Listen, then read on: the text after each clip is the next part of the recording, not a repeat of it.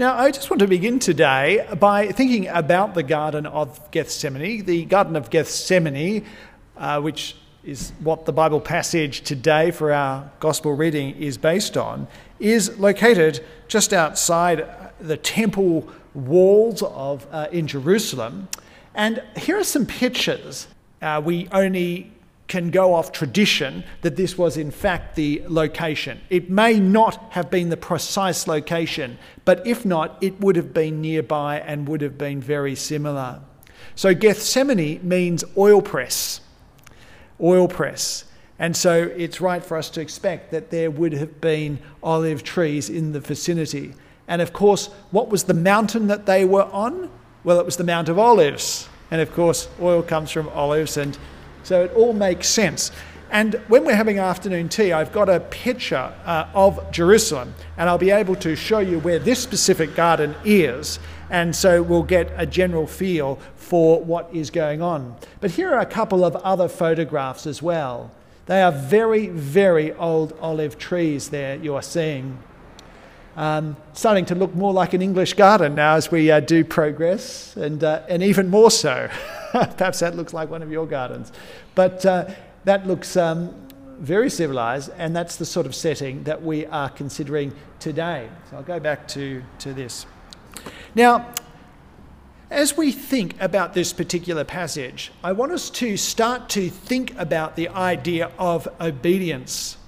And I want to put to you the idea or the question Are you someone who is obedient to God even if you don't want to do what He wants you to do? Are you someone who is obedient in that capacity? I've met people who are just not. They are people who are only obedient to the extent that what they think should happen is consistent with what God thinks happens or should happen. And when what God serves up in their life is not consistent with what they desire, they leave God. So it's a very relevant question for us to ask. Are we people who are obedient even when it's challenging, even when it hurts? And of course, the obedience that we're talking about is not what we think God wants, but of course, what He has revealed to us through Scripture. And what we're going to see in this passage today is three things. All of these three points are under the overarching concept of obedience, and Jesus' obedience specifically.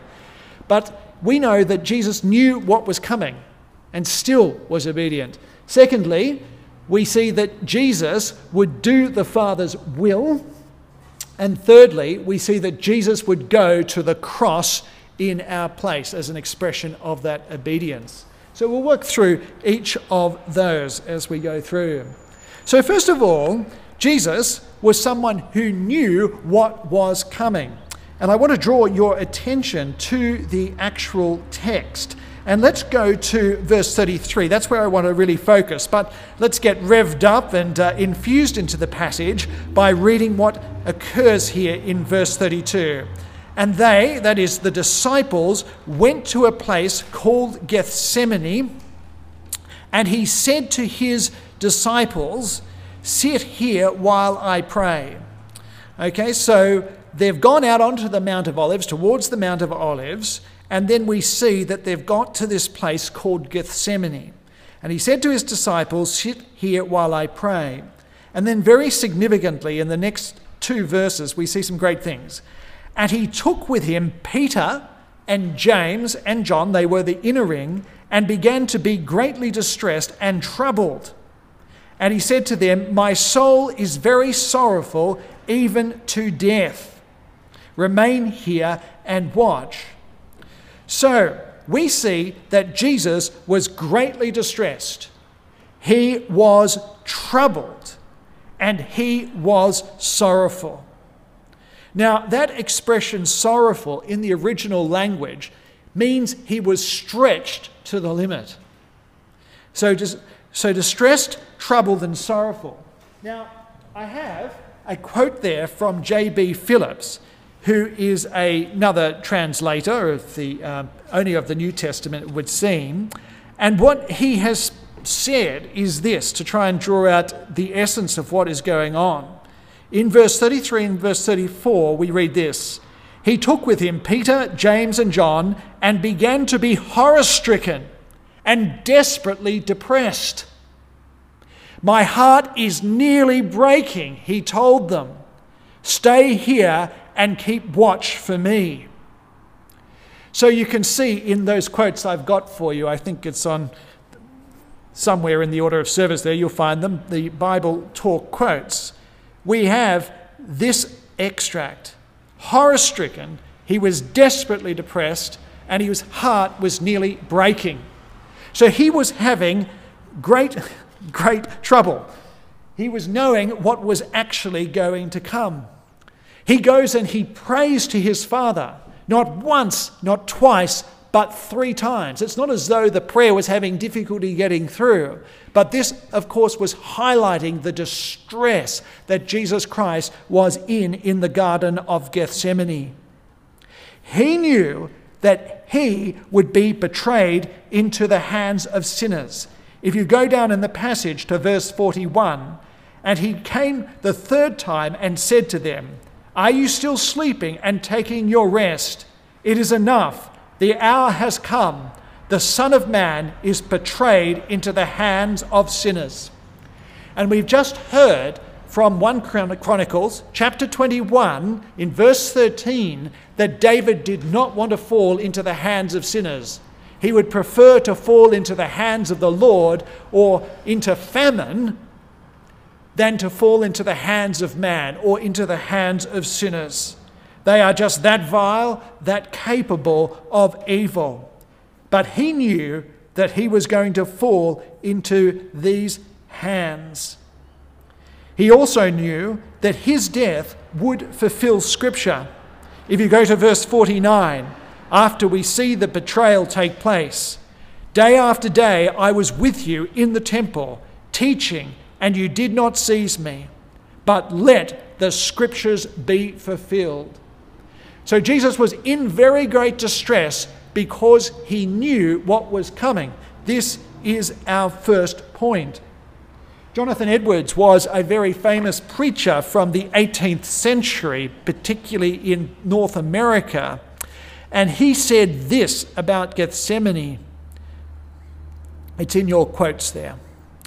Jesus had then a near view of that furnace of wrath into which he was to be cast. He was brought to the mouth of the furnace that he might look into it and stand and view its raging flames and see the glowing of its heat, that he might know where he was going and what he was about to suffer.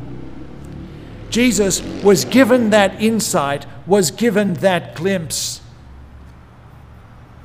So, this is our first point in considering Jesus' obedience.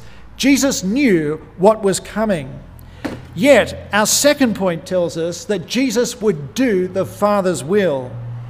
We go to verse 35 and to verse 36. And going a little farther, he fell on the ground and prayed that if it were possible, the hour might pass from him. And he said, Abba, Father, all things are possible for you.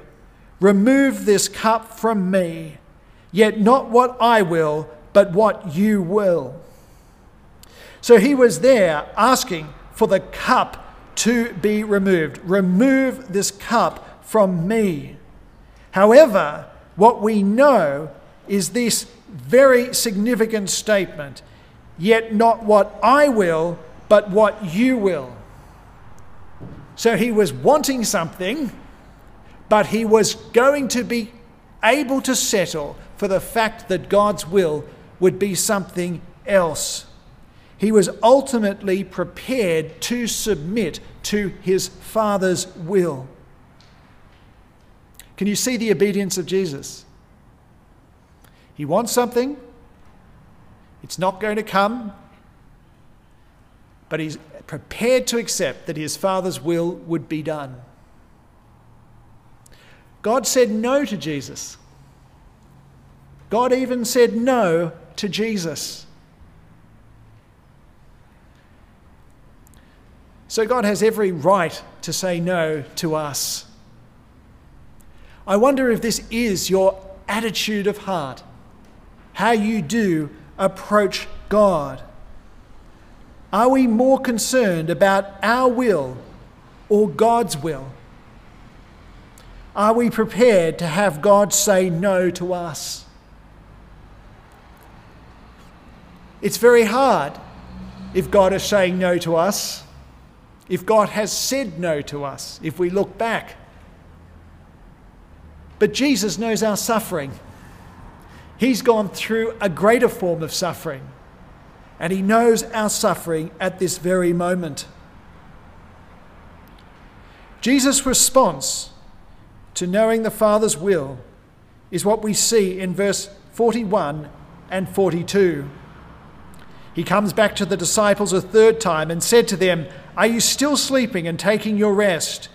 It is enough. The hour has come. The Son of Man is betrayed into the hands of sinners. Rise, let us be going. See, my betrayer is at hand. So he is resolved to go forward.